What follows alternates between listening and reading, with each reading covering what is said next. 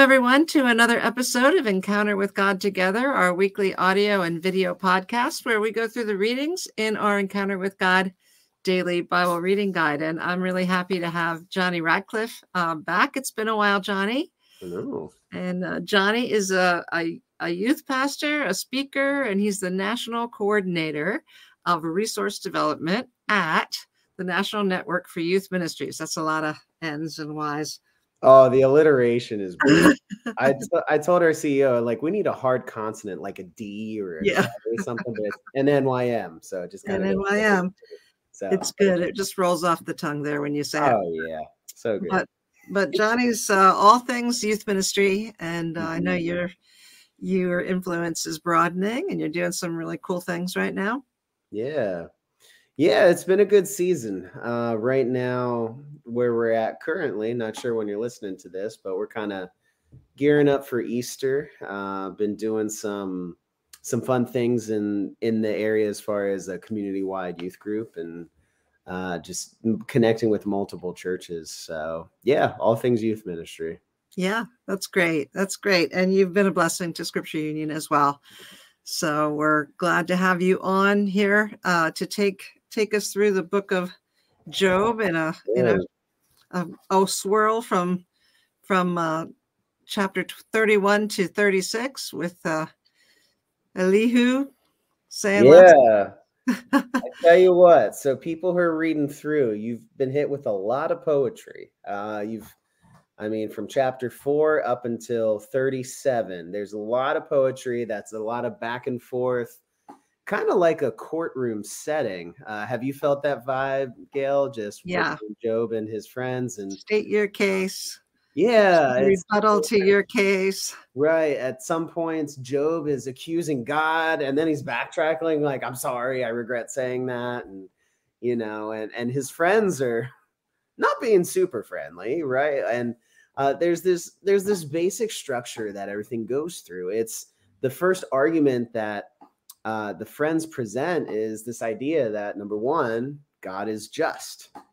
So because of that, he runs the world through his justice.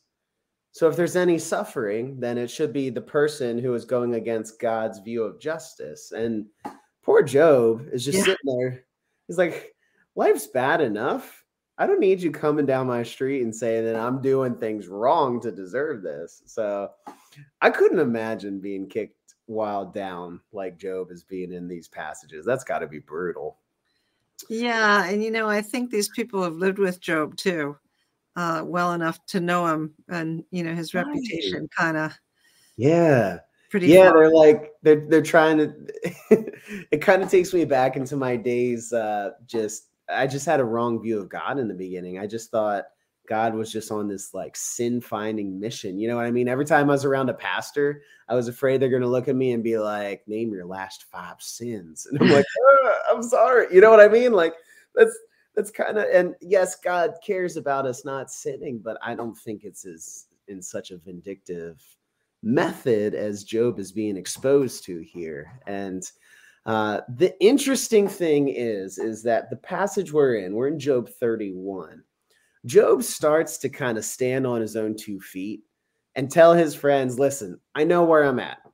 So the the passage of Job 31, the whole chapter, he basically to sum this whole thing up, he's like, listen, I'm keeping my eyes clean, right? He's saying, I'm keeping myself from lust. Uh, and he says, if I've deceived anyone, you know, I'm sorry, right? He says, if I've denied justice to anyone, I'm sorry. If I put too much trust in my wealth, I'm sorry. Like he's basically running through the list saying, I don't think I did any of these things. But there's still that exasperated tone where he's like, if I did, I just want to confess, get it over with, and either be healed or die. Like that, that's where he's at. He's just Mhm. wants an answer so badly but he's Mm. looking over his life saying, I think I've done a pretty good job in these areas. And he doesn't have any answers. And the thing I like about ver- or, uh, chapter 31 is it feels like he kind of puts those three in it, in their place. Uh, so it, it- he kind of changes his tune to say, listen, we're putting this to bed. I don't get it, but it ain't my fault. Mm. And then you have Elihu, which is the central figure speaking from 32 to 37. And there's so many fascinating little nuggets about this guy. Uh, the first thing is this right out of the gate. Let me read this in Job 32. Um, well, here, this is the summary. Verse 1 says, The three men stopped answering Job because he was righteous in his own eyes. They gave up. They're like, We can't convince you you're sinning, so I guess we're done. Um, but then it says, Elihu, son of Barachel, the Buzite of the family of Ram, became very angry with Job for justifying himself rather than God. He was also angry with the free three friends because they had found no way to refute Job, yet had condemned him. Okay, so I think a lot of us can identify with Elihu. Just kind of like, okay, he's coming in, he's saying, "Listen, you three friends, you're not bringing anything substantial to for your claim, so get off his back." We all felt that reading through these passages of Job. We're like, just we have the eternal perspective. Job didn't, right? right? Like we we know what Satan's up to but his, his friends come in and and Elihu's like, all right, you guys back off. You got nothing substantial. Cool. But then he's also mad at Job. And it's so funny because this Elihu character, uh, in fact, hold on, let, let me read the passage and then I'm gonna I'm gonna specify why this is so brilliant because mm. I hmm. feel like it, I can pinpoint someone like this in in all of our lives. Uh, number three, verse three, it says, uh, he was angry with the three friends. All right, verse four. Now Elihu had waited before speaking to Job because they were older than he. But when he saw the three had nothing more to say, his anger was aroused. In verse six, he says, I'm young in years and you are old. That's why I was fearful, not daring to tell you what I know. So Elihu's younger than these other three, and he's being respectful, saying, These elderly types should be wise enough to handle it. And then afterwards, he says, Okay, you guys are done. Let me give you my young man's zeal, right? Yeah. Like, I just I just picture a young leader. Like maybe you've you've seen this where it's like a ton of zeal and like I got the answers, man. And um, you know, a lot of the the older types will sit back and be cynical. Uh, but I really do I love what Elihu has to say in here because he's putting everyone on trial. And so mm-hmm. he comes to Job and uh, ver- I'm jumping down to chapter 32, verse 17. He says this I too will have my say. I too will tell you what I know. For I am full of words, and the spirit within me compels me. Inside, I'm like a bottled up wine, like new wineskins ready to burst. You hear that zeal where he's like, I can't keep it in. says, I must speak and find relief. I must open my lips and reply. I will show no partiality, nor will I flatter anyone.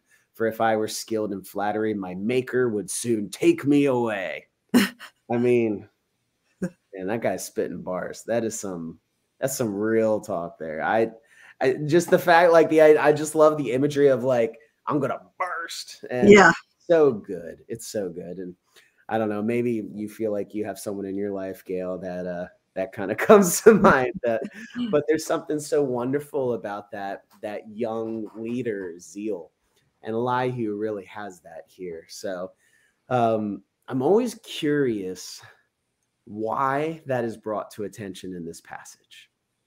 Why did the writer think it necessary to really highlight his age and his input because of his age.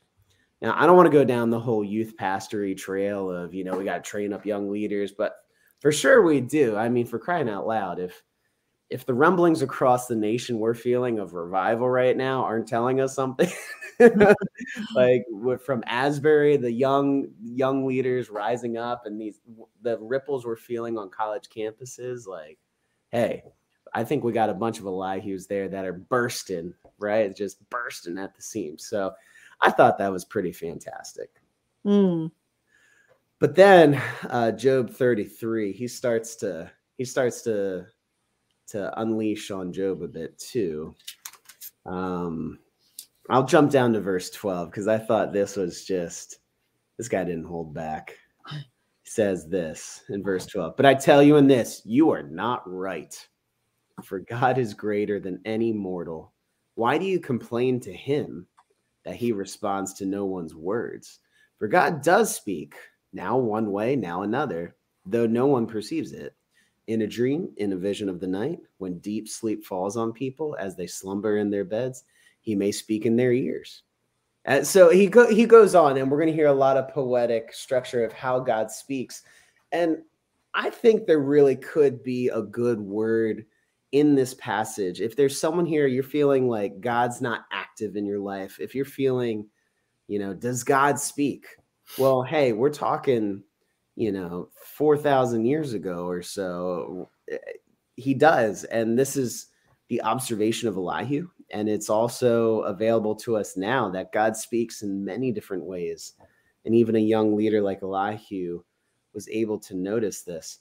Mm. Uh, but as we kind of as you kind of go on through this passage, just know that uh, once uh, chapter 37 wraps up, so I know this reading plan goes up to 36. Uh, the next series is where the intensity really cranks up. Elihu finishes his monologue, and unfortunately, there's not much interaction. I would love to hear Job kind of fight back with him a little bit, or or to say like, "Hey, you you pierced to the heart, man. You you got everything. We just don't have that." Um, because in chapter 38, God speaks and he puts Job on trial. And that's where it gets awkward. That's yeah. where it gets so good. So, uh, looking forward for all the readers to be able to jump to that, but definitely don't look past this chunk here. Uh, I challenge anyone that's reading these chapters to really, uh, to really try and picture Elihu as he's saying these things, as a young, young leader, a young, insightful man uh, who feels like he has a lot to say and he has a lot of observations, but not the respect. I'm sure there are plenty of people out there, maybe even some who are listening to this right now, that maybe you feel like an Elihu. Maybe you feel like your place in God's kingdom, you have all these old heads around just kind of like tamping down your passion and your vision. I challenge you to be Elihu and, and let God's truth flow out of you. Uh, it's hard to tell really if Elihu's wisdom is confirmed by scripture or confirmed by God because he's not he's not an authoritative deified voice in this. he's just adding to the cauldron of confusion of why Job is suffering. Um, but I think there's a lot of wisdom in his words. And honestly, I think he has a better word to say than the three friends who are older and wiser. I think he is closer to God's purpose.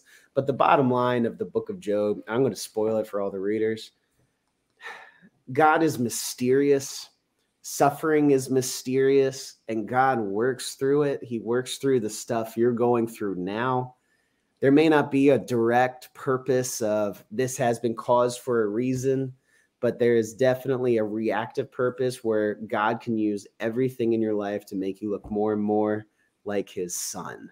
So, as you're going through the book of Job, just know that they start this crazy quest to basically tackle the idea of the problem of suffering, a topic which C.S. Lewis tackles, you know, great minds have been writing about for thousands of years. And even God leaves that question a bit of a cliffhanger in this book. And it's frustrating and hauntingly beautiful at the same time. So enjoy the words of Elihu. That's all I got to say at this point.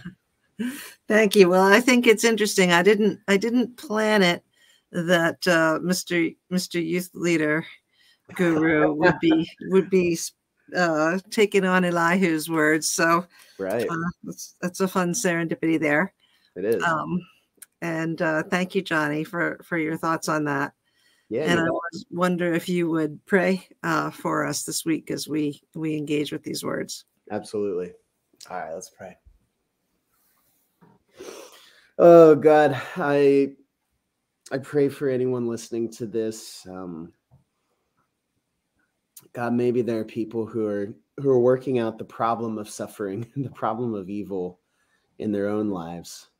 Uh, I pray that you'll maybe not just give clarity for the purpose, but I pray that you'll just give a calm that even if that person never gets the answer, that they're going to be okay and that you have them.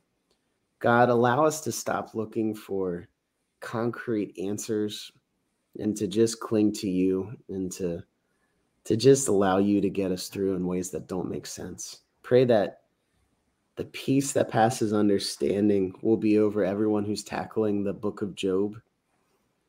Pray that everyone here reading will just find a deep connection to this this wonderful text and we just pray that you'll allow uh, allow all of us to have such a faith in you that you're the one who sustains this created world and you sustain us. Thank you for jesus. It's in your name. Amen. Amen. Thank you johnny. I really appreciate your taking the time to be with me and look forward to catching up with you uh, off screen. Sounds so, good. it'll be great. Well have a wonderful week. All right you too. Okay. Bye bye.